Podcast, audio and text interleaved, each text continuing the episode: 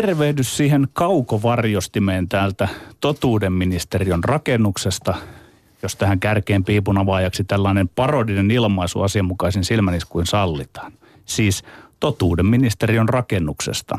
Kyllä. Täällä kuulijaa urheilupuheen isoveli valvoo. Luvassa on jälleen parahultainen tunti kokeellista puhetta urheilusta. Viime perjantaina hieman sen jälkeen, kun olimme tässä studiossa mylleröineet manageri Jukka Virtasen kanssa, Donald Trump vannoi virkavalansa. Lemposoikoon maailma ei ole enää entisensä. Me olemme perustaneet edes jossain määrin tuon Tomi Helsinkiläisen kanssa urheilupuheemme faktoille, mutta käykö nyt niin, että urheilunkin diskurssin valtaavat niin kutsutut vaihtoehtoiset totuudet Trumpin hengessä? Vuorostani jouduin melkopuoleiseen paniikkiin, kun jouduin jälkijättöisesti arvioimaan omia puheitani ja koko urheilujournalismini perustaa ynnä prinsiippejä siinä katsannossa, että olenko itse sortunut vaihtoehtoisiin totuuksiin.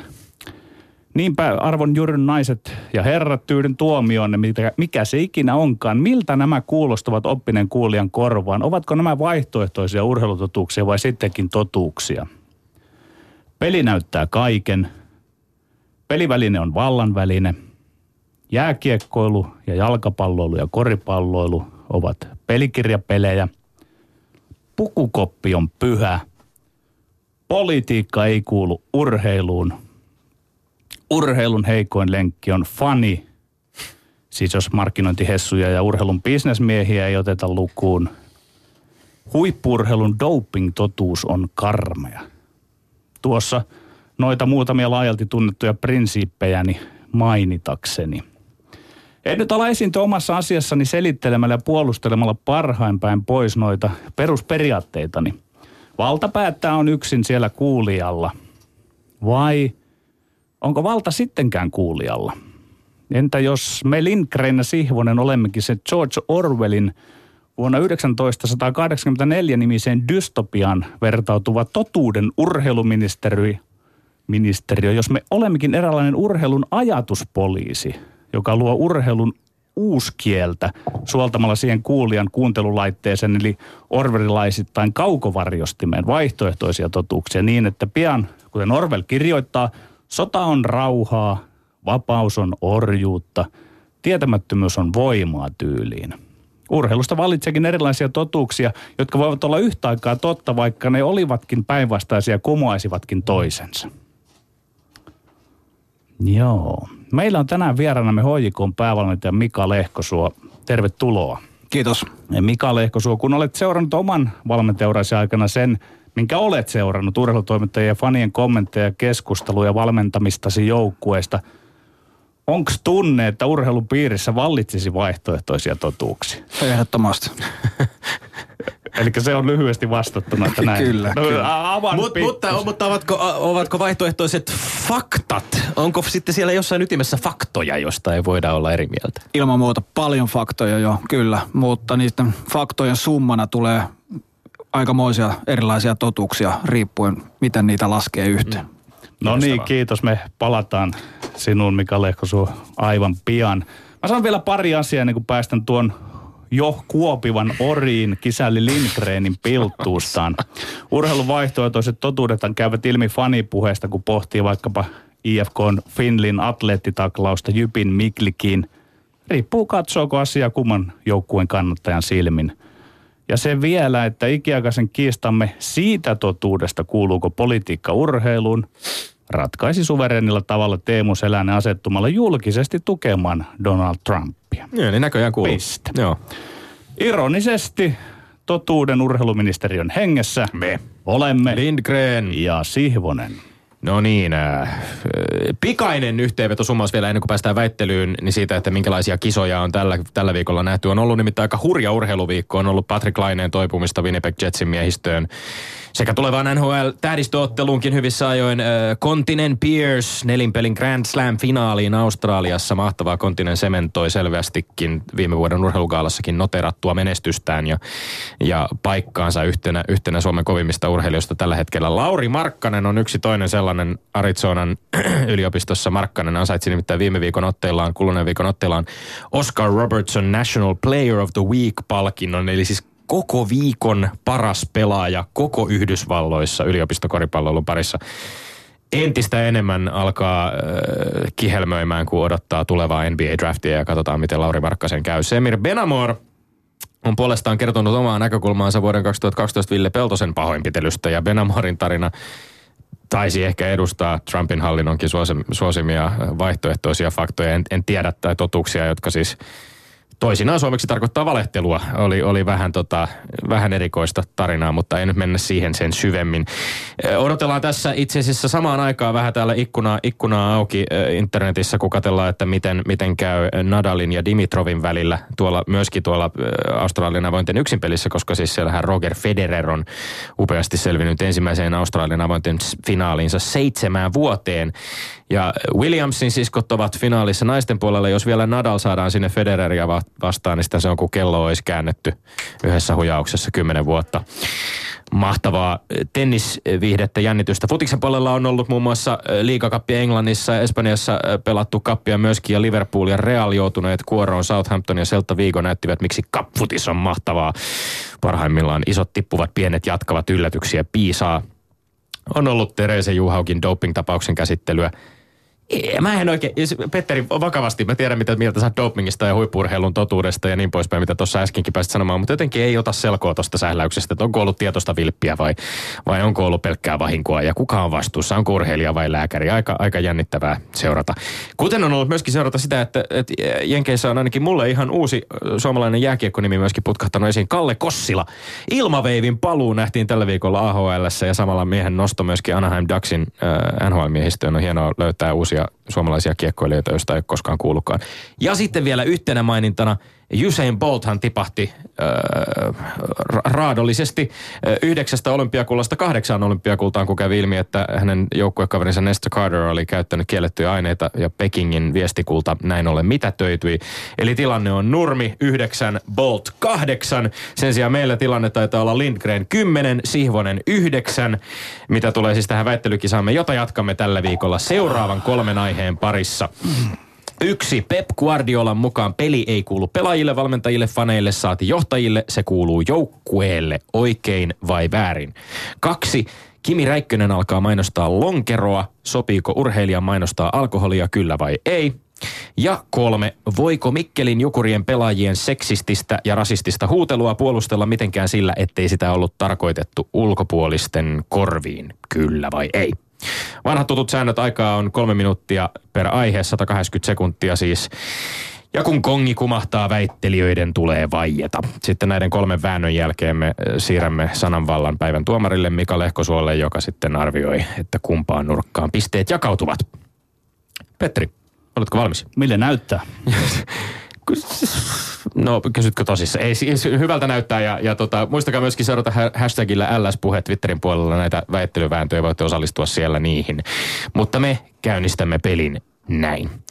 Pep Guardiolan mukaan peli ei kuulu pelaajille, valmentajille, faneille saati johtajille, se kuuluu joukkueelle oikein vai väärin?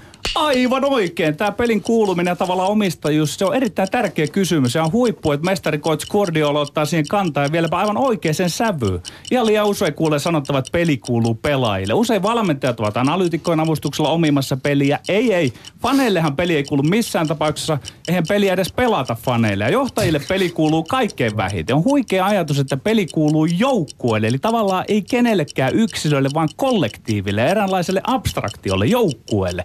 Yksilö yksilöhän ei voi yksin pelata joukkuepallopeliä. Hattu päästä Pep Guardiola. Jahas, no mä, mä otan tähän vastakkaisen kannan. Väärin, peli ei kuulu joukkueelle, tai se ei ainakaan kuulu vain joukkueelle. Eihän jalkapalloa ole sellaisena kuin me se tunnetaan ilman pelaajia, mutta ei sitä myöskään ole ilman valmentajia, faneja, saati seurajohtajiakaan. Luulisin tämän olevan itsestäänselvyys jopa sinun kaltaiselle peli näyttää kaiken puristille. Kaikkia tarvitaan. Musta, musta siis niinku, nyt ja, me jatketaan jo vapaaseen vääntöön tässä, mutta musta on kiinnostavaa, että sä toteat tässä, että faneillehan peli ei kuulu missään tapauksessa. Miten sä perustelet ei, tätä? Ei, se, en mä sitä lähde sen enempää perustamaan. Mä totean vaan näin, Mitä että... tämä pelin kuuluminen merkitsee? Se, se merkitsee sitä, Pelin että se, se, se vapauttaa tavallaan niin kuin valmentajat valmentamaan, kun niitä ei tarvitse valmentaa pelaajille eikä faneille ja johtajille, vaan joukkueelle. Sitten taas pelaajat ei pelaa liikaa valmentajalle eikä etenkään faneille vaan, eikä johtajille, vaan ne pelaa joukkueelle. Ja sitten taas fanit ei oota, niitä ei tarvitse ottaa liikaa coachilta eikä pelaajilta, vaan joukkueelta. Mutta eikö peli ole jotain, Ja hei, konkre- peli on jotain konkreettista? Niin, peli on todella Ja konkreettista. sä, sä kyllä. oot sitä mieltä, että on hienoa, että se konkreettinen asia peli kuuluu jollekin abstraktiolle. Kyllä, kyllä. Koska niin kuin mä sanoin, että se vapauttaa nä- näiden kaikkien tahojen eri energiat tavallaan semmoista negaatiosta ja muusta, vaan että nautitaan siitä joukkueen suorituksesta, pelataan joukkueena, pelataan joukkueena, valmennetaan joukkuetta. Musta että se, se, että sä, sä niinku puutut tähän näin kiih, ki, kiihkomielisesti, niin Kyllä. siitä, että sä elät sen harhaluulon vallassa, että tätä peliä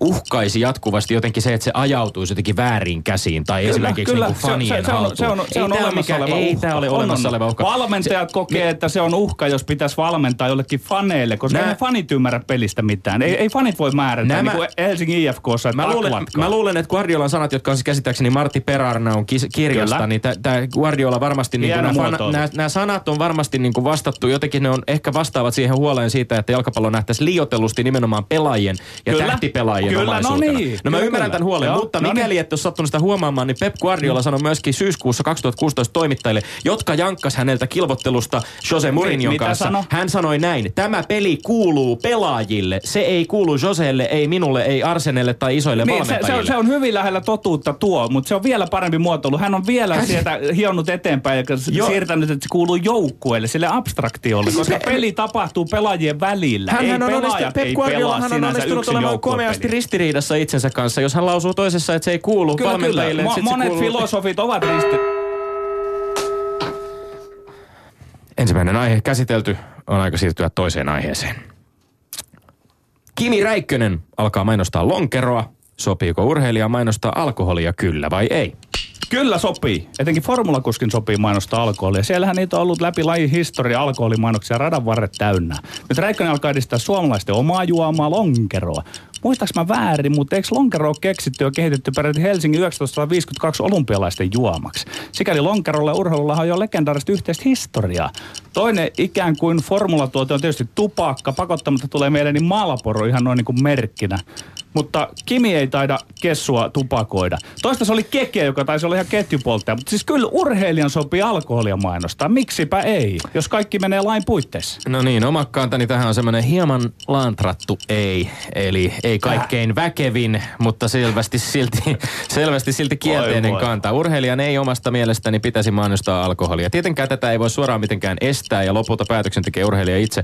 Mutta mä peesaan kyllä viime viikon vierastamme Jukka Virtasta, joka täällä ollessaan ihmetteli äh, kovasti urheilumanagerina, että miksi esimerkiksi liiga jääkiekossa olutfirmat nähdään täysin luontevina sponsoreina. Samaan tapaan mä ihmettelin itse, mistä tämä maailman kovimpiin formulakuskeihin kuuluva Räikkösen halu profiloitua lonkeromieheksi kumpua, koska ainakaan ei luulisi, että se kumpuaa rahan tarpeesta. Kyllä mä sanoin, että Kisälli Lindgren, sä oot aikalainen moraalisti, kaksinaismoraalisti tai amerikkalaista tai uusmoraalisti. Me tiedetään, Päätä jo mikä näistä että- moralisteista. Että, että Kimi välillä pukee korillan asuu ja kiskoo sitä lonkeroa. Mitä me sillä voitetaan, että Kimi näyttelisi itsekin jotain muuta? Et Se, siis tää on niinku, hän käyttää alkoholia luultavasti äärimmäisen vähän niin kuin kaikki urheilijat. Niin se on kaksinaismoralismia, että sitten peitellään sitä asiaa, Niin, mikä ei ilmeisesti- ole minkäänlainen ongelma. Varma, ilmeisesti Kimi rakastaa tätä kyseistä juomaa niin paljon, että on ottanut missiokseen lähteä viemään sitä maailmalle. Hänellä on täys vapaus niin tehdä, ihan kuin mulla on täys vapaus täällä moralisoida tai kummastella tai paheksua. Mutta mun mielestä Kimi voisi hyvin ottaa mallia vaikkapa lumilautailija Enni Rukajärvestä, joka päätti vähän aikaa sitten kokonaan päättää yhteistyön energiajuomafirman kanssa ja lausui samaan vehengenvetoon, että haluan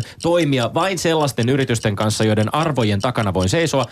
Sekä myöskin totesi, että jossain, jossain menee jokaisella se raja, minkälaisia asioita haluaa edustaa. Tämä kertoo aika paljon sitten ilmeisesti Kimi Räikkösestä, mitä hän haluaa urheilijana edustaa. Niin, niin, eli silloin kun jonkun Kertooko? urheilijan arvot eivät ole yhtä Tommi Lindgrenin Ei, arvojen kanssa, niin aina kyse. silloin se moraalisti herittää sitä. Mistä kyllä, mä kyllä, puhuin? ei, Mä se, lainasin se toi tulee sun sun tull, niin, niin, niin sä menit sit, se Rukajärven hoikan selän taakse nyt, Voi vaan se- nimenomaan sä, sä, aina kun joku ei sovi urheilussa sinun omiin arvoihin, niin silloin se tätä- tulee se yhden miehen komissio, joka alkaa syyttämään sormea näyttämään eri, eri Nyt sä suuntiin. ilmeisesti virittää ajattele jotain nyt, Tomi, Tomi, kuuntele nyt tarkasti. Ajattele, sinua vaivaa nyt tässä asiassa yksi lonkeropullo. Niin onhan se niinku tuota Monivuotinen sopimus yhden juoman puolesta. Ei, se- en mä tiedä, mikä se vaivaa minua. Musta tämä Räikkösen päätös kertoo myöskin siitä, miten eri lajeihin suhtaudutaan, koska siis sähän puhuit tästä esimerkiksi formuloiden historiasta. Mun mielestä, jos, mä väitän, että jos Krista Pärmäkoski tai Kaisa Siis-. Mäkäräinen tai Oskari Mörö ryhtyisi uransa aikana aktiivisesti mainostaa alkoholijuomia, niin aika moni kulmakarva kohoisi varmaan Siis, paheksuvasti. se, se, sä oot aina, aina heti sun kulmakarvat kohoaa, kun siellä on, niin kuin voi sanoa, että jos olut katettu, Kate, katoksi, ollut katoksi. Ei mennä siihen. Mihin, en tiedä mihin jäätiin. Mutta nyt on vielä yksi aihe jäljellä, joten äh, pureudutaan siihen saman tien. Äh, kolmas aiheemme tänään kuuluu näin. Voiko Mikkelin Jokurien pelaajien seksististä ja rasistista huutelua puolustella mitenkään sillä, ettei sitä ollut tarkoitettu ulkopuolisten korviin? Kyllä vai ei? Kyllä, kyllä voi. Pukukoppi on pyhä. Sinne ei pidä päästää mitään ulkopuolisia. Ei ketään. Ei ihmisiä, ei ihmisiä kameroiden eikä mikrofonien kanssa. Vanha hyvä viisaus. Eräänlainen viidakon sanonta on, mikä pukukopissa kuullaan, se pukukoppi jää. Pelaajat tarvitsee tilaan, johon julkisuuden silmä ja korva ei ylety. Mitä Mikkelin jukureihin tulee, mä pidän pöyristyttävänä, että päävalmentaja Duffa ja apukoutsi Ville Nieminen ovat sallineet sen, että joku markkinointihessu kuvaa sarvipäiden voiton rituaalia pelin jälkeen pukukopissa. Mutta siinä saivat mitä tilasivat ja vähän ylikin. Siellä Duffa nyt kuulemma kulkee Mikkelissä selittelemässä sponsoreille, että miksi kävi niin kuin kävi. Että jätkien pukukoppipuetta pääsi autenttisena julkisuuteen. Voitohuutorituaalit, puhutaan niistä kohta. Ei lä- lätkäkopin rasistista huorittelua ei voi puolustella millään lailla piste. Mikäli siis viemään, viemällä pukukoppiin kamerat tulee laajemminkin julki se, että lätkän liigajoukkueessa tällainen huutelu on ylipäänsä mahdollista vuonna 2017, niin lisää kameroita pukukoppeihin. Vaatii muuten mun mielestä Donald Trumpin kaltaista pokkaa lähteä selittelemään tätä mokaa sillä, että no kyllä se oli pukukoppi hommista. Ei, ei pitänyt ulkopuolisten niitä kuulla. Tällaiset huudot on loukkaus ihan kaikkia kohtaan. Ne on loukkaus muita pelaajia, valmentajia, jääkiekkoa, yleisöä. Ne on loukkaus jopa sitä pukukoppia kohtaan, sen seiniä kohtaan. Moralisti Lindgren taas. Hei, siis sitä rasistista huorittelua. Ei sitä tarvitse puolustella, jos ei sitä tule julkisuuteen. Niin kuin mä sanoin, pukukoppi on pyhä.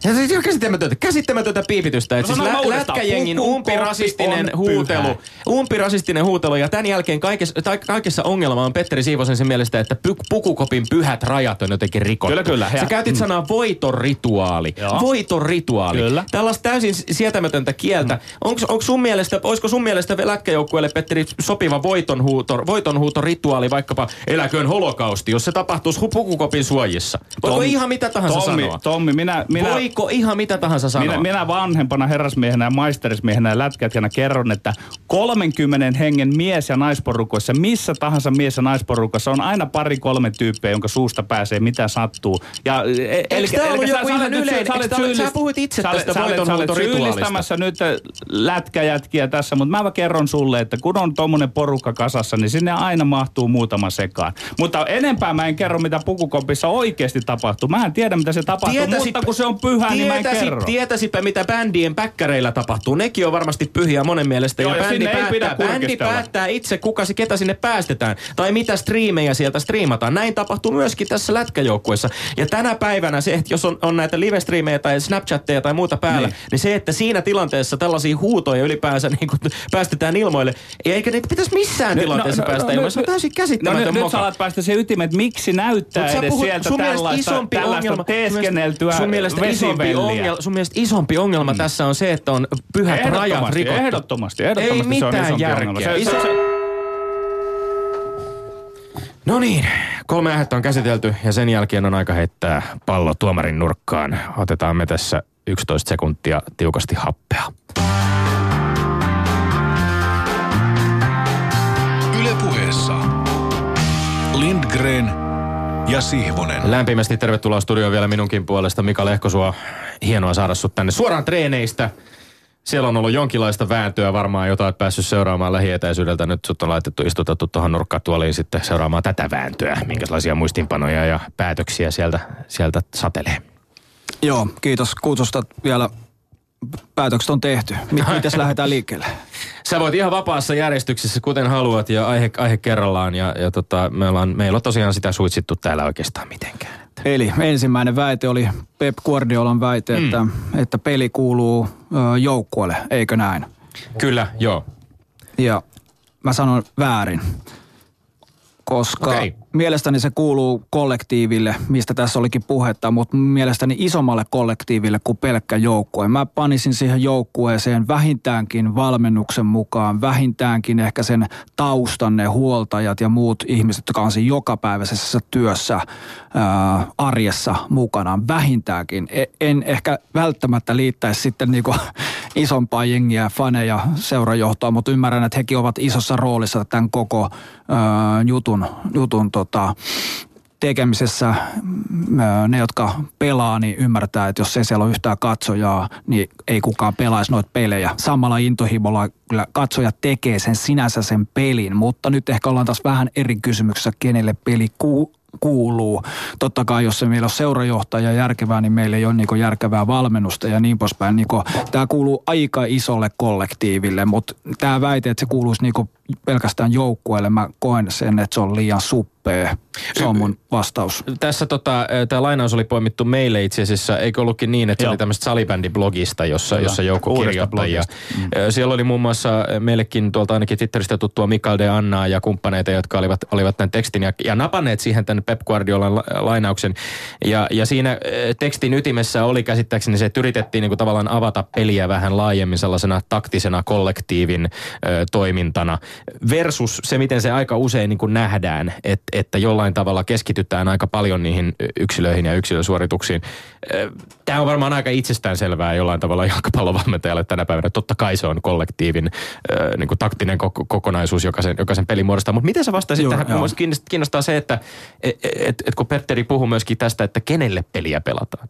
mikä on Mika Lehkosuo vastaus siihen? Kenelle peliä pelataan? No, ei se paljon me pois tuosta äskeisestä. Kyllä, kyllä peli pelataan niin kuin meille itsellemme ja sille joukkueelle ja seurallekin ja, ja, ja, ja kyllä osittain myöskin totta kai faneille, koska jos ei ne fanit niin siellä on, niin ne, se peli on, ei, ei siellä tule intohimoa se, siinä on hirveä ero, kun itse on kokenut, että on vaikka 500 tai 2000 katsojaa, kun siellä on sitten niinku 40 000 katsojaa. Siinä on niinku ihan mieletön ero. Tää silloin me mennään flow-tilaan niinku välittömästi, kun siellä on 40 000 ihmistä. Se, se on, se on niinku semmoinen helpoin tapa päästä siihen flow-tilanteeseen urheilijalle on se, että se niinku on mieletön tunnelma siinä ympärillä. Ja tällä viikollahan muun muassa viranomaiset esittivät, tai oli, oliko nyt tämän viikon aikana, mutta että viranomaiset esittivät äh, Veikkausliigalle, että, että tota, mikäli äh, Stadin derby sarjoja halutaan pelata niin, että katsomossa on yleisöä, niin ne pelataan silloin arkipäivinä. Eli viikonloppuina, jos, jos nämä olisi viikonloppuille asetettu nämä pelit, niin sitten olisi pelattu tyhjille katsomoille.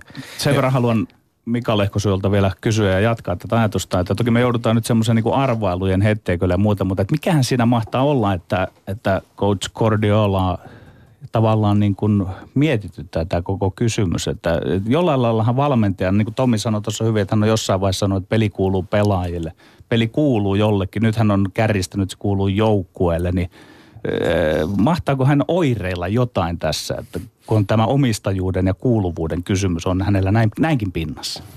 Joo, kyllä tässä vähän vilahti teidän keskusteluissa se, että tota, tämä on tota, pelko huoli siitä, että, tää, että, että Euroopassa liian ehkä monta kertaa on nähty, että fanit alkanut päättämään jotain asioita, ehkä valmentajan vaihdoksia tai jotain muita asioita tai, tai vaikka, että kuka on seuraavan presidentti, erilaisia liian va- vahvoja niin kuin statementteja sieltä tulee ja liian vahvoja niin kuin ratkaisuja tulee sitä kautta. Ja, ja se, mun mielestä faneilla on oma oikeutensa siinä ja niitä pitää kunnioittaa, mutta ei ne voi niin liikaa myöskään ohjata sitä. Että se, he ovat vaan se yksi osa sitä, yksi mielipidevaikuttaja – joka ehkä pitää ottaa järkevällä tavalla huomioon, mutta ei mitenkään, että heille, heille tulee valta tai muut. Tähän mielipidevaikuttamiseen varmasti palataan myöskin vähän myöhemmässä keskustelussa Mika Lehkosuon kanssa. Mutta ilme oletan nyt tässä, että piste kenties sitten kuitenkin tässä verkon yli, verkkonauhan kautta pomppasi tälle puolelle ensimmäisessä väitteessä. Joo, kyllä, juuri Joo. näin. No niin, Tommi 1-0. No sen kyllä. jälkeen puhuttiin sitten Kimi Räikkösestä ja lonkeromainonnasta. Joo, mun mielestä saa mainostaa alkoholia. Öö, eli eli tota, väite on, mun mielestä kaikki muu on turhaa hurskastelua. Piste. Onko mit, onks mitään, meillä oli Jukka Virtanen täällä, mä hyväksyn tämän tuomion totta kai mukisematta. Petteri Sihvonen öö, tasoittaa tilanteen yhteen yhteen, mutta meillä oli tosiaan Jukka Virtanen, niin kuin mainittiin tässä urheilumanageri täällä viimeksi. Hän muun muassa hieman kriittisin sanoin kohdisti, kohdisti silloin tota sponsoreista puhuttaessa näkemyksiä nimenomaan esimerkiksi näihin olutfirmoihin ja siihen, miten, miten isossa roolissa ne vaikkapa Lätkäliikan puolella on. Miten sä näet valmentajana, jos ajattelee vaikkapa Veikkausliigaa, yhteistyökumppaneita, sponsoreita, onko sillä mitään väliä, mitä siellä on? Tietysti niin kuin tässä tuli jossain julki, että meidän pitää noudattaa lakeja ja, ja, ja tota, eli jalkapallo, esimerkiksi jalkapallo, muurheilu, nehän on osa, tai formulat, ne on osa yhteiskuntaa, me ollaan osa tätä niin kuin, ja, ja silloin meidän pitää olla niin samat pelisäännöt mm. suurin piirtein ja ehkä sovellettuna, mutta kuitenkin. Ja mun mielestä tämä kuuluu jalka, aika, aika monissa paikassa. Saa mainostaa alkoholia, alkoholia saa tuosta alkosta ja se ei ole mikään niin kuin kielletty laissa, että alkoholia ei saa juoda ja, ja näin poispäin. Et silloin mun mielestä on jotenkin hurskastelua tämmöinen, että jo, joku näyttää lonkeron juomissa tai ei, niin mä en ymmärrä. Mä sallisin heti, heti niin kuin punaviinin maitokauppaa ja, ja tota, jos mä saisin päättää. Mutta se, sallisitko julkisesti tähtipelaajasi nappaavan vaikkapa hörpyn sitten tota, oluesta, kuten vaikka, mit, mitäs tässä oli Diego Kostan tapauksesta on puhuttu ja puhuttu vähän futaajista myöskin. Ja sitten on puhuttu myöskin itse asiassa siitä, mitä esimerkiksi huuhkajien valmennusjohto oli tehnyt tässä, tässä taannoin ihan, ihan tota, joukkueen verkkarit päällä myöskin, että oltiin menty vähän baarinistusta. Mä ehdottomasti on enemmän tämmöisen vapaamman kasvatuksen kannalla ja, ja ihmisen kantaa oman vastuunsa ja, ja mun mielestä, mun mielestä meidän, meidän niin nuoria aikuisia tai aikuisiakin pitäisi opettaa siihen, että me saadaan ottaa puolikas lasillinen ehkä vedellä blandattuna, jos niiksen halutaan. En sitä suosittele, mutta punaviinia edellisenä iltana ruuan kanssa joukkueen yhteisessä aterialla tai, tai päivällisellä. Mä oon ehdottomasti tällaisen kannalla ja, ja mä luulen, että pidemmässä juoksussa tämmöinen tapa tai tottuminen niin auttaisi yhteiskunnallisestikin, että me, se alkoholi ei ole mikään hirveä tabu, että, niinku, että se on joko hirveä nollatoleranssi tai sitten pitää vetää, niinku, että mua ei näy viikkoon. et, et, et, et aika paljon niinku liittyy tähän väliin ja ke, Keski-Eurooppa tai muu maailma on ehkä aika monessa paikassa tässä edellä meitä, että kyllähän me, me tullaan niinku perässä ja toivottavasti saadaan joskus kiinni. Lyhyesti vielä se, että, että yleis, Yleisradio meiltä kysyy tätä ja väittelyttää meitä tästä aiheesta, niin ehkä siinä on se, että mihin on hiukan hankala ottaa kantaa, että urheilu kantaa ikään kuin sisällään tätä ihannetta tämmöisestä niin kuin – äh, puhtaasta, elämästä, elämästä mm. elämäntavasta ja näin. Eh, ehkä tämä on niinku siinä se, mihin on vaikein ottaa kantaa. Mm. Italiassa kun olin, olin hetken pelaamassa, niin siellä oli siis niin kuin, en enää muista oliko lounalla peräti pelipäivänä äh, punaviiniä pöydässä, mutta vähintäänkin edellisenä niin kuin päivänä ruoka, joukkueen ruokailussa ja, ja joku joi pelkkää vettä, joku joi veden kanssa sitä punaviiniä blandas, joku otti semmoisen niin kuin puolikkaan lasillisen ja ei, ei, se, ei, ei tuntunut siltä, että jollain olisi jäänyt kiinni se, niin et, et, tota, mielestäni oli erittäin luonnollista ja, ja mm. terveellistä jotenkin niin suhtautumista siihen asiaan. Ja sitten siitä varmaan Mika Lehkosuo voit todistaa futis jätkien puolesta, minä voin todistaa lätkäjätkien puolesta, että oikeasti sitä alkoholia menee todella vähän, koska se, se kaikki harjoittelemisen, pelaamisen tahti, se on niin huikea, että, että ne, ne on jotain menneitä vanhoja aikoja, että kun se miehet on, ovat istuskelleet baareissa. Se on just näin, että jo, jo, joku kaveri on joskus sanonut osuvasti, että silloin kun me pelattiin, niin me oltiin vielä parempi ryyppäämään kuin pelaa foodista, mutta nykyään se on mennyt toisinpäin. Että, kyllä. Tähän on hyvä päättää. Ky- kyllä, kyllä. Mennään viimeiseen aiheeseen, eli tilanne on yksi yksi ja, ja voito ratkaisee tällä kertaa nyt sitten tämä Jukurit-keissi, josta kovasti viime viikolla myöskin kohuttiin. Öö, pukukopin pyhyys ja, ja rasistinen huutelu sitten taas toisaalta. Minkälaisia ajatuksia tästä Mika Lehkosu? Ihan tarkkaan tota, faktoja ei ole nyt, nyt itselläni tiedossa, en ole lukenut ja tutustunut tähän juttuun. Tämä oli kaikista hankalin näistä kolmesta. Mielestäni nämä mm. kaksi eka oli aika niinku helppoja, helppoja ja, tota, ja, ja viha, viha sinänsä rasismia ja, ja tällaista huutelua. Meillä on esimerkiksi hoikossa niin useita eri kansallisuuksia. Meillä on neljästä neljältä mantereelta pelaajia. Siellä on erilaisia kieliä puhutaan, eli, eli erittäin monikulttuurista meininkiä ja ollut jo vuosia. Ja mä dikkaan siitä. Mun mielestä on ihanaa, kun siellä on, siellä on, on, on muslimijoukossa, joka menee rukoilemaan tota, pe, johonkin kopin nurkkaan tota, treenien jälkeen, tai hän on lentokoneessa, kun ollaan matkalla. Mä se on mä, mä dikkaan. Mulla ei ole mitään sitä, niin päinvastoin se tuo jotain niin lisäarvoa niin tähän elämään, että, mm. että tota, mun elämään, muiden elämään, että meillä on, meillä on hyvin erilaisia ihmisiä ympäristössä ja, ja tota, näin. Mutta Fa- fa- faktojen, faktojen, faktojen kertaamiseksi vielä siis, koska jos tämä tapaus on ollut, ollut hieman epäselvä. Me, me, minä olisin kovin mielissäni siitä, että me ei toisteta sitä, mitä, mitä Mikkeli Jukureen pukuhuoneessa on huudettu, mutta siellä on huudettu ö, yhdyssanaa, jossa ensimmäinen osa on ollut tämä kie, hyvin kielletty N-sana, jota emme täällä lausu, ja sen perässä sitten prostituoituun viittaava sana. Ja ilmeisesti tätä huutoa käytettiin niin kuin siis voitetun ottelun jälkeen tällaisena tosiaan voitto, niin kuin, oliko se niin, että voittomaalille kuuluu tällainen jotenkin, tai voittomaalin tekijälle kuuluu tällainen, josta nyt sitten huudeltiin. Mutta tämä tallentui siis kaikki Mikkeli Jukurien pukukopissa tällaiseen live-striimiin ja, ja näin ollen siis meni sieltä kopista kaikille se, se, Sen verran pitää korjata, että vaan ymmärtänyt väärin, kun siinä väittelyssä Tomi sanoi, että se olisi ollut se voittohuuto, niin ei, vaan siellä on se joku chiki chaka, joku tämmöinen on se Aha, voittohuuto okay. ja sitten tämä on yksittäisen pelaajan tota, huuto reagoisi, Mutta siihen, ilmeisesti okay. jotkut on kuullut, että myös joku muu joukkue on käyttänyt näitä samoja sanoja, jonkun muu joukkue yksi pelaaja. Tämä on hyvä, että tämä menee nyt suht täsmällisesti. Kyllä.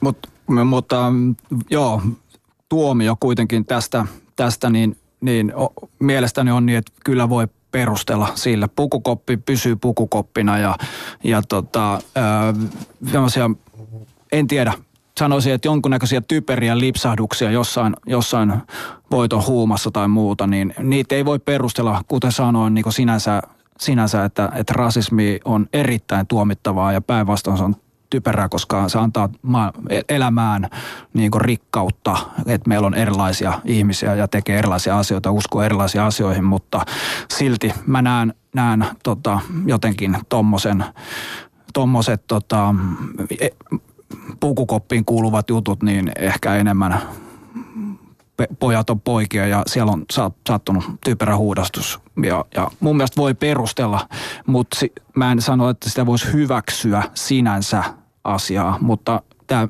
väite, jos saisi vielä sen väitteen niin ihan täsmällisesti. Täsmällisesti se oli siis, että voiko Mikkelien Jukurien pelaajien seksististä ja rasistista huutelua mitenkään puolustella sillä, että sitä ollut tarkoitettu ulkopuolisten Joo. korviin. Juuri näin. Tähän kysymyksen asettelu, että mitenkään puolustella. Ja silloin mä sanon, että voi, jotenkin voi puolustella. siis mä vastaan täsmällisesti Me hyväksymme tämän täsmällisen vastauksen Mika, Mika Lehkosua. Ja näin ollen Petteri Sihvonen tasoittaa tilanteen kymmeneen kymmeneen. Kyllä näin on ja ensi viikolla jatketaan uusien väitteiden kanssa. Ylepuheessa Lindgren ja Sihvonen. No niin, äh, Mika Bana Lehkosuo, äh, Lähdetään liikkeelle Hojikosta. Ja Hojikosta valmentaja, päävalmentaja Lehkosuon alaisuudessa. Vähän puhutaan menneistä kausista, puhutaan tulevasta kaudesta. Mutta ihan, ihan alkuun nyt äh, palataan vielä vaikkapa viime kauteen. Äh, Suomen mestaruuden voittaneen IFK Mariehamnin pelaajabudjetti oli viime kaudella 530 000 euroa. Hojikoon taas 1,3 miljoonaa. Mika Lehkosuo, miten on mahdollista, että noin 770 000 euroa kovemmalla budjetilla Hojikoon jäi viime kauden päätteeksi Veikkausliikan taulukossa Mariehamina taakse? Varma, varmaan se, että meidän budjetti on selkeästi isompi kuin Maariahamina, silti noin luvut ei todennäköisesti niin kuin, ole, ihan niin kuin, vertailukelpoisia. Mä, noi on julkisuuteen esittäviä lukuja, kun mä tiedän ne ainakin joskus aikaisemmin, niin niitä on heitelty miten sattuu. Että on erittäin suuta antavia. Totuus on varmasti se, että meillä on isompi budjetti. Mutta onko, onko kaikki typistäminen euroihin? Niin, onko kaikki typistäminen euroihin ylipäänsä typerää? No osittain kyllä joo. Ja, et, että Maariahamilla kuitenkin oli, oli hyvä joukkue, eikä meillä ollut niin kuin tuplaten, triplaten parempi joukkue. He onnistu omassa kollektiivisessa toiminnassaan paremmin. Mä, mä tiivistäisin sen e, siihen. Kyllä.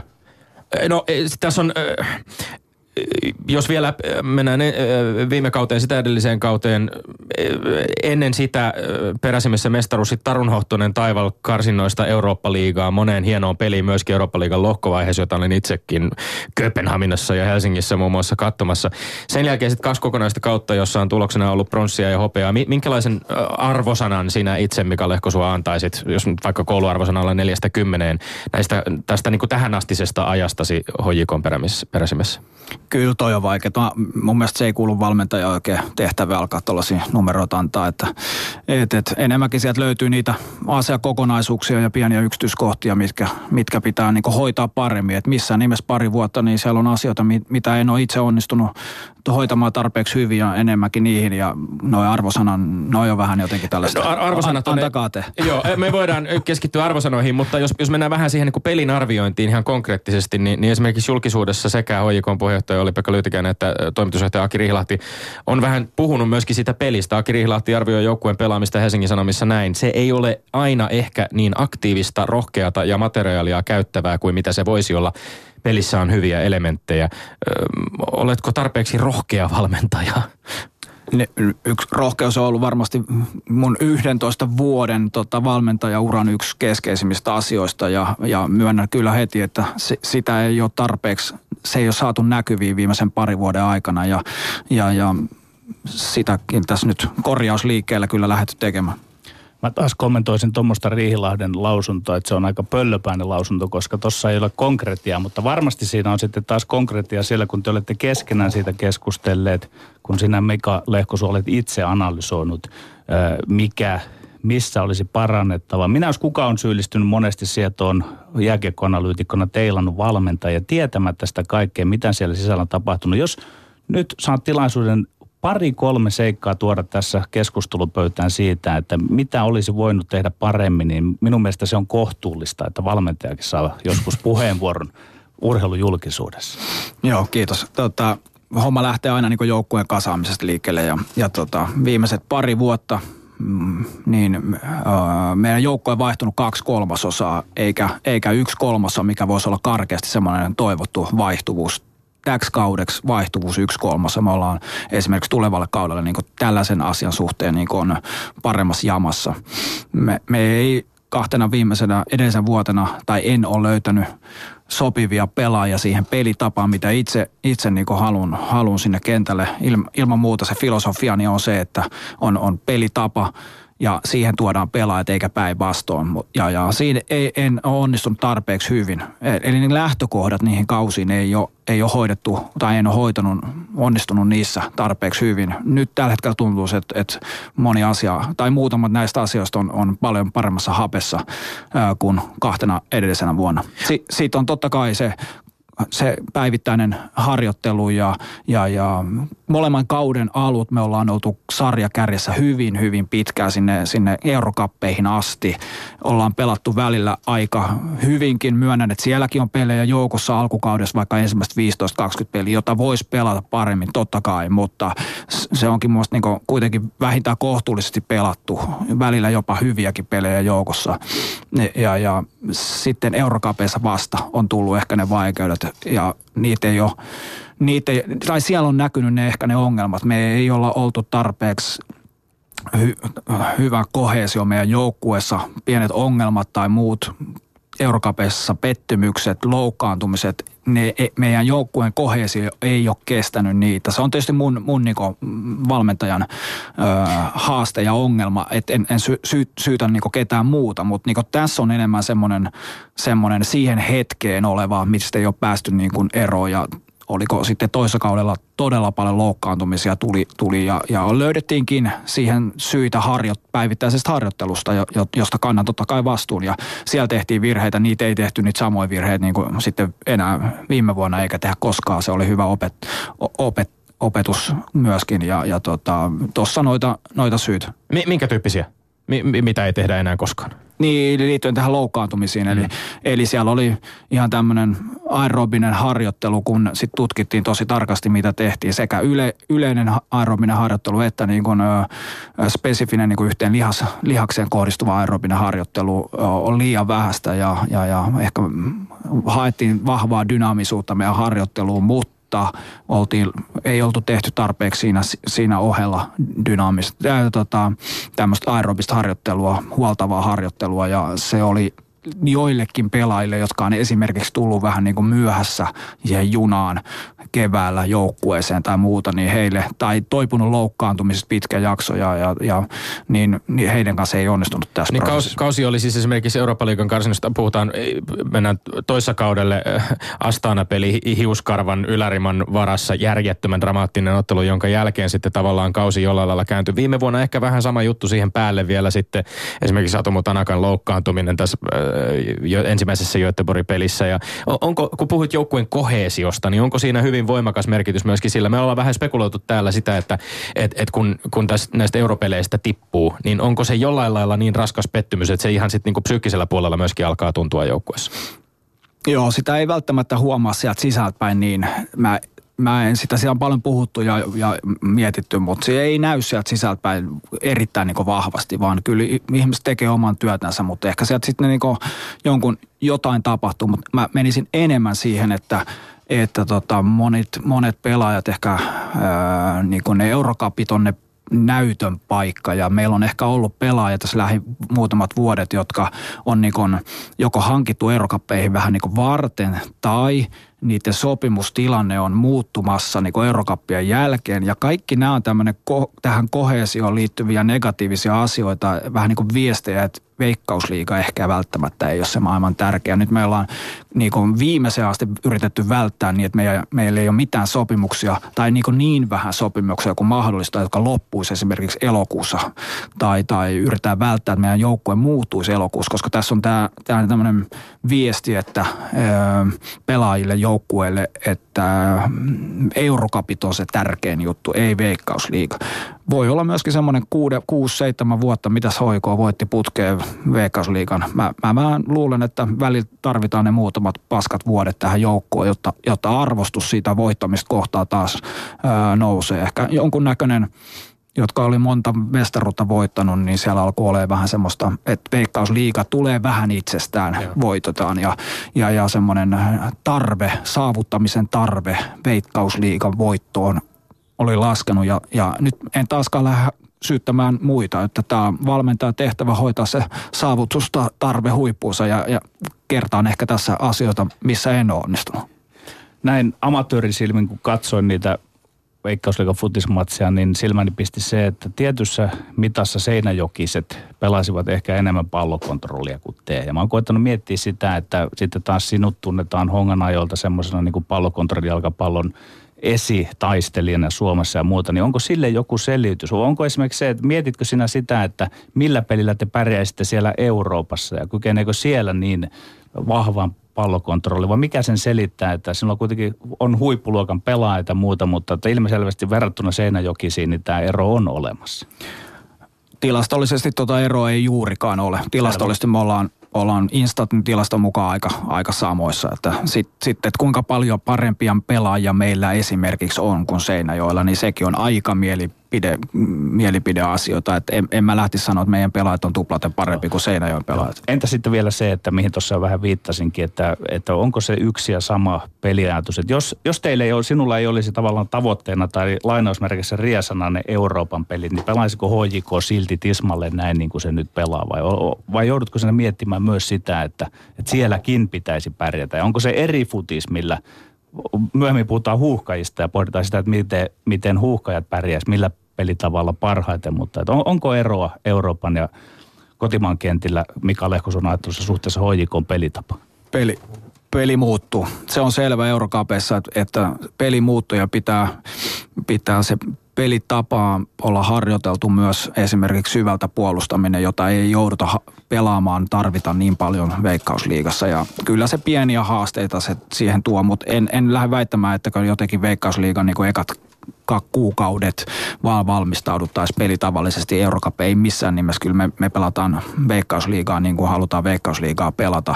Ja silloin kun Eurocupit on tulos päälle, niin voi olla, että jotain pieniä. Kyllä me ollaan esimerkiksi parikin vuotta sitten kokeiltu, kokeiltu niin kuin jonkunnäköisiä muutoksia. Taisi olla juuri nimenomaan silloin 2014, kun menestyttiin, niin silloin me, mä muistan Maariahaminassa ensimmäinen puoli aika pelattiin ihan erilaista futista, mitä me normaalisti pelataan Veikkausliigaa. Me valmistauduttiin Eurocuppiin, kokeiltiin erilaista muotoa joukkueella, vähän erilaista lähestymistapaa.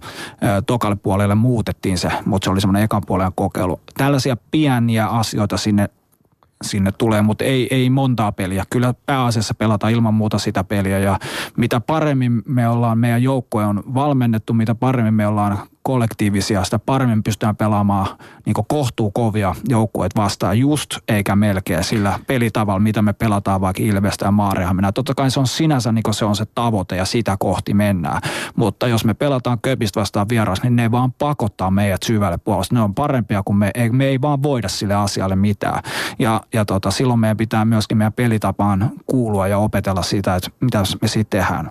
Meidän on pakko puolustaa ja lähtee vastahyökkäyksiin. Puhuit joukkueen rakentamisesta, puhuit fysiikkavalmennuksesta, puhuit siitä, että minkälaisia sopimuksia tehdään. Esimerkiksi jos joukkueen rakentamista ajattelee nyt, niin vielä tulevasta kaudesta sananen siitä, että miten esimerkiksi tämä uusi valmennusryhmä. Teillä on usapuvalmentaja Jose Riveiro, jonka roolia on arvioitu etukäteen niin kuin kohtuullisen merkittäväksi. Voitko kertoa vähän siitä, että minkälaiset roolit teillä valmennusryhmässä tulee olemaan? Joo, ennen kuin me siihen, mä haluan yhden vielä sanoa itse asiassa tuosta joukkueen kanssa. Myös nämä uudet pelaat, ketä meille on tänä vuonna tullut, niin melkein poikkeuksesta heillä on kaikilla kahden vuoden sopimukset, mikä tarkoittaa sitä, että ne, ne, nämä pelaat ei ole niin kyttäämässä tätä elokuun ikkunaa niin kuin, ja lähtemässä pois, eikä edes niin kuin, että pääseekö ne heti kauden jälkeen. Totta kai voi olla, että joku pelaa niin hyvin, että, me, että hän lähtee ja myydään ja näin, totta kai, mutta, mutta se, että meillä on pitempiä sopimuksia, kahden vuoden sopimuksia meidän avainpelaajan kanssa, niin kuin, niin kuin rauhoittaa tilanteen, mm. että ei ole koko ajan se matkalaukku liikaa, niin kuin, mm. liikaa tyrkyläsi ovessa, että kuka, kuka on kiinnostunut, että mä lähden ja se, silloin tämmöinen sitoutuminen siihen siihen voittamaan Veikkausliigaa sitoutuminen tähän joukkueeseen on aivan eri niin lähtökohdat. Se ei takaa yhtään mitään, mutta mä puhun, puhun näistä lähtökohdista.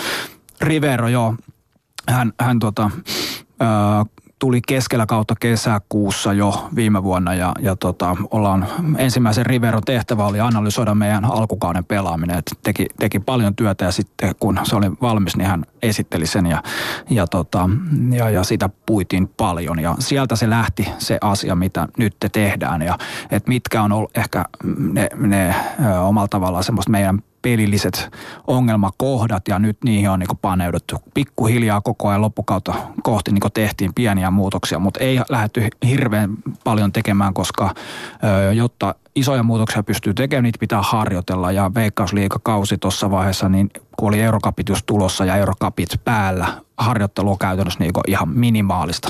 Ja nyt meillä on ollut sitten taas marras, joulu, tammikuun aikaa harjoitella ja nyt, nyt vahvasti Rivennikon rooli näkyy.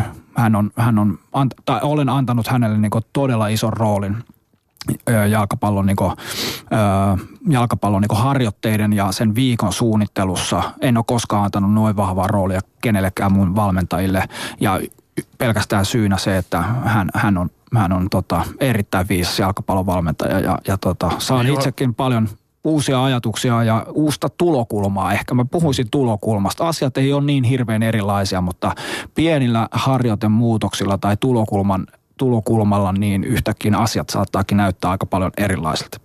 Ylepuheessa Lindgren ja Sihvonen. Hieman yleisemmällä tasolla Mika Lehkosuon jalkapallofilosofia. Olet entinen pelaaja tänä päivänä, sut tunnetaan kuitenkin hyvin, hyvin voimakkaasti niin kuin korkean profiilin suomalaisena jalkapallovalmentajana. Mikä on noin niin kuin ytimekkäästi Mika Lehkosuon mielestä hyvää nykyaikaista jalkapalloa?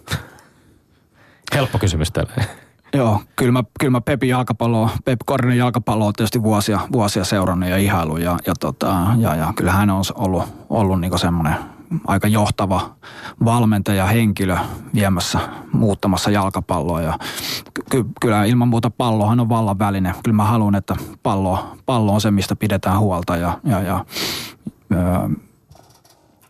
niin, niin. usein kuulee tätä, jotenkin tätä jakoa pallokontrolli jalkapalloon ja sitten toisaalta jonkinlaiseen, milloin puhutaan pystysuunnan ö, futiksesta, milloin puhutaan vastahyökkäysfutiksesta, mutta onko tämä liiallista yksinkertaistamista, koska, yksinkertaistamista, koska variaatioita on kuitenkin valtavasti? No, mun mielestä se on ihan ok tuommoinen yleistäminen. Ei, ei mä sitä koe mitenkään, mitenkään liian negatiivisena. Että kyllä vahvasti mun filosofiaan kuuluu se, että, että mä haluan, että omalla joukkueella on pallo, mutta ei niin, niin että kuitenkaan, että sitä, siinä niin kaikki lähtee pois stadikalta, että kukaan jaksa katsoa sitä pallon siirtelyä jossain kaukana maalista. Kyllä mä haluan ehdottomasti, että meillä on koko ajan – niin kuin, tavoite mennä pallolla eteenpäin kohti vastaan maaliin. Ja, ja niin onko se se hyökkää HJK, hyökkää HJK? Esimerkiksi näin, että et mun, mun niin tämmöiseen pelitavalliseen ta- pelitaktisiin asioihin ei edes kuulu sana niin kuin pallonhallinta. Se ei merkitse mulle käytännössä yhtään mitään. Että se, sellaista asiaa niin kuin ei ole. Me ei harjoitella mitään pallonhallintaa. Me aina harjoitellaan sitä, että me edetään pallon kanssa. Se on ainoa mitä, asia, mitä mä harjoitelen. Et ei, ei mun, mun pelikirjassa ole mitään semmoista kuin pallonhallinta. Se on terminä jo mun mielestä niin kuin aivan älytön, koska tota, me hyökätään, tai pelissä on neljä vaihetta, hyökkääminen, puolustaminen, transitiot siinä väleissä ja, ja, ja niitä pitää harjoitella. Mä ymmärrän, että tämä pallonhallinta voi olla viimeistä kolme minuuttia, viimeistä viisi minuuttia me johdetaan kahdella maalilla ja pidetään palloa, mutta ne on niitä, niitä niin kuin pelin, pelin sitten sisällä olevia pieniä asioita, ei, ei niin kuin pelitavallisia isoja, isoja tota, vahvoja suuntauksia. Joo, mutta eikö voi ajatella myös niin, että tietysti tämä on tätä terminologiasta vääntämistä, mutta että se pallohallinta on myös sitä, että, että etsitään niitä paikkoja, mistä sitten voidaan lähteä etenemään. etenemään. Että voihan se niin kuin siinä mielessä ymmärtää, että myös sinun pelikirjassasi on sitä pallonhallintaa, koska tota, ei aina ei pääse eteenpäin, niin sitten pelataan sivulle tai alaspäin hetkellisesti. Kyllä joo, mutta en, en käytä sinänsä siitä termiä pallohallinta, koska jotenkin esimerkiksi harjoittelukautta, jos, jos niin on tämmöisiä pallonhallintapelejä, niin ne, me yritetään aina, että niissä on suunta. Meillä on joku tarkoitus, että minkä, miten me muodostetaan 2-1 tilanteita, 3-2 tilanteita ja, ja niin poispäin ylivoimia kentän eri osa-alueilla. Aina, aina on se. Ja nimenomaan niin kuin sanoit, jos ei yhdestä sektorista pääse eteenpäin, pitää, no, pitää niin järkevällä yhteistoiminnalla löytää se sektori, mistä päästään eteenpäin. Ja totta kai silloin pidetään palloa hallussa, mutta se ei ei ole se, niin se funktio, se pallon hallinta, vaan, vaan että me, me etsitään niin kuin yhteistyöllä sitä, sitä re, reikää keskeltä, tämä kentältä, miten me päästään eteenpäin. Entä sitten käsitteet maku ja realismi siinä mielessä, että mä voisin tulkita niin, että sinä Mika Lehkosu äsken kuvasit, mikä on sinun makusi mukaista jalkapalloa. Ja sitten kuitenkin tavallaan me ollaan nyt täällä Suomessa, on käytössä tietty pelaajamateriaali, tietyt tekniset taidot ja näin. Ja kuinka usein pohdit sitä, että törmääkö tämä sinun makuusi, joka viittaa tuohon ehkä espanjalaiseen jalkapalloon, niin törmää siihen realismiin, että nyt ollaan Suomessa. Tätäkin keskustelua, jalkapallokeskustelua, tällä hetkellä käydään, että mietitään, että mistä se voidaan ottaa tänne Suomeen se malli, miten pelaat. Joo, kyllä tämä on, ei tämä ole äh, helppo vastata tuohon. Tämä on aika, aika kompleksi asia ensinnäkin ja, ja mie, mielestäni esimerkiksi nyt puhun tietysti vaan hoikosta ja aikanaan, aikanaan valmisin honkaa ja mulla on ollut käytössä aina kuitenkin sen verran hyviä pelaajia, että me voidaan pelata jalkapalloa. En ole koskaan ollut niin huonossa joukkue suhteessa siihen sarjan muihin joukkueisiin, että meillä ei ole niin mitään palaa. Niin, niin voi olla, että mä oon vähän uhrina siihen, että missä mä oon pelannut, mutta kyllä mä nyt väitän, että, että, kaksi kolmasosaa Veikkausliikan joukkueesta, niillä on sellaiset pelaajat olemassa, vähintäänkin kaksi kolmasosaa, jotka, jotka pystyy pelaamaan niin kontrolloitua organisoitua hyökkäyspelaamista, myöskin niin kuin pitkiä hyökkäyksiä. Ei, ei me ei nyt niin huonoja täällä kuitenkaan Niin kyllä ainakin tällaisen niin kuin jalkapalloentusiastin silmissä, joka, joka on käynyt Veikkausliigaa useamman vuoden katsomassa, niin tuntuu siltä, että niin kuin sekä pelaajien taso, mutta myöskin semmoinen niin kuin jollain lailla val- valmennuksellinen tai, tai pelitapaan liittyvä semmoinen ymmärrys, niin on ottanut askeleita eteenpäin. Näetkö sä tämän itse myöskin? Joo, taatusti näin, mutta ongelma on vaan se, että muualla mennään vielä lujempaa. Mm. Että tässä on tämä niinku tää, mm, harha omalla tavalla. Totta kai me mennään eteenpäin, että mä oon omasta mielestäni parempi valmentaja kuin viisi vuotta sitten ja niin edelleen ja niin pelaajatkin on, mutta, mutta kun totuus on vähän se, että muualla mennään vielä lujempaa. No kun puhutaan meillä ja muualla, li, liuutaan tästä suoraan myöskin pikkasen vielä tuohon maajoukkue, maajoukkuepuoleen tai, tai suomalaiseen futikseen vähän laajemmin. Pitäisikö Mika Lehkosuo sun mielestä Suomen miesten jalkapallomaajoukkueilla tai jalkapallomaajoukkueilla miesten puolella olla jonkinlainen tämmöinen lätkän kaltainen meidän peli, tietty yhdenmukainen pelikirja, joka ulottuisi niin kuin nuorisomaajoukkueista huhkaihin asti. Marianne Miettinen muun muassa ollessaan täällä, täällä tässä ohjelmassa vieraana, niin puhuu siitä, että miten naisten ja tyttöjen puolella on tähän tavallaan jo sitouduttu saavutettu aika hyvinkin tuloksia. Joo, ehdottomasti. Tätä mä oon julkisuudessakin puhunut jo monen vuosien ajan, että, että, että mitä, mitä enemmän me saadaan sovittua yhteisiä asioita sieltä U15, kun 15-14-vuotiainen pelaaja tulee ensimmäisen kerran maajoukkueeseen ja jos ajatellaan, että hänestä tulee joku päivä a pelaaja, jossa on siinä systemaattisesti, loogisesti sitä nousujohtoista prosessia taktisesti viety eteenpäin, niin siinä on, siinä on vaikka niitä maajoukkuepäiviä on vähän aina niin kerrallaan ja näin, mutta jos ajatellaan, että 50 vuoden aikana niitä tulisi niin kuin sinne tänne koko ajan. Koko ajan semmoinen looginen opettelu. Toppareille opetetaan esimerkiksi koko ajan tiettyjä asioita, mitä niiden pitää tehdä puolustushyökkäyssuunnassa. Niin totta kai tämä tuo tämmöistä parempaa kollektiivista pelaamista. Tomi mainitsi meidän peli, mikä on tuolta jääkiekkoulun piiristä tuttu käsite. Menisitkö Mika Lehkosuo niin pitkälle, että jopa seurajoukkueet pelaisivat yhtenäistä jalkapalloa? Nimittäin jääkiekkoilussa jossain määrin on käynyt niin, ja se on ollut se menestystekijä. Toki ei seuroja voi määrätä mistään, mutta että miten näet sen, että pitäisikö olla niin sanottu yhtenäinen suomalainen peliidentiteetti olemassa? Siihen mä en usko, mutta mä uskon sellaisen, että esimerkiksi joku seura, HJK, voi olla totta kai kuka vaan, niin seurana tai sitten se maajoukkue niin kuin sieltä U15 sinne A-maajoukkueeseen asti tai U21 asti, niin siellä on semmoinen putki olemassa, että, että seuralla on vahva pelillinen identiteetti, joka toimii ja näkyy ja, ja on te, tuloksekas ja tehokas ja pelaajat kehittyy ja peli kehittyy ja, ja se, se on hyvin dynaaminen se prosessi.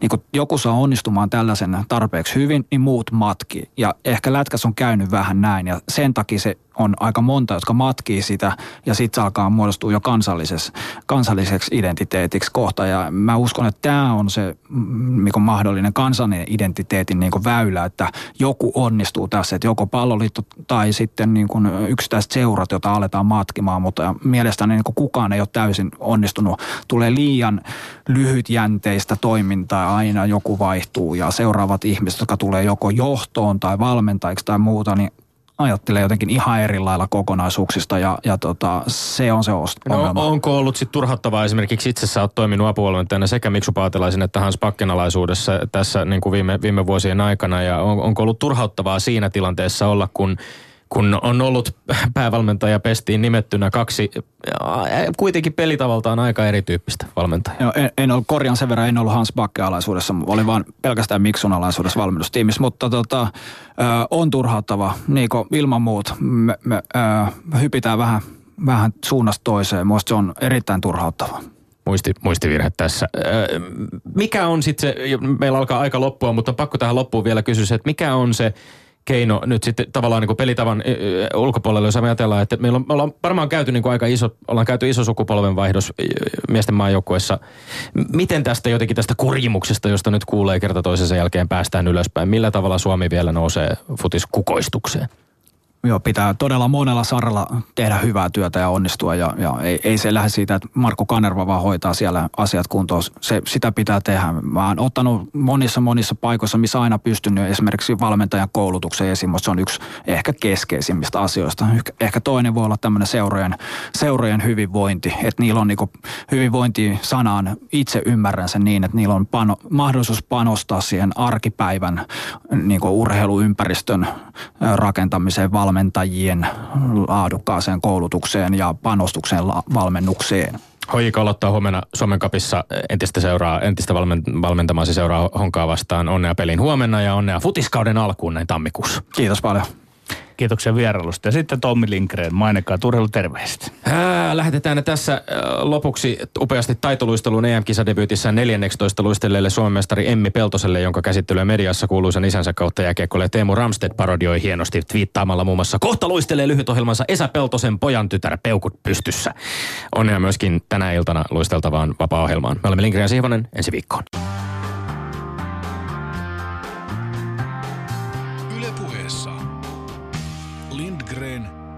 Ja Sihvonen.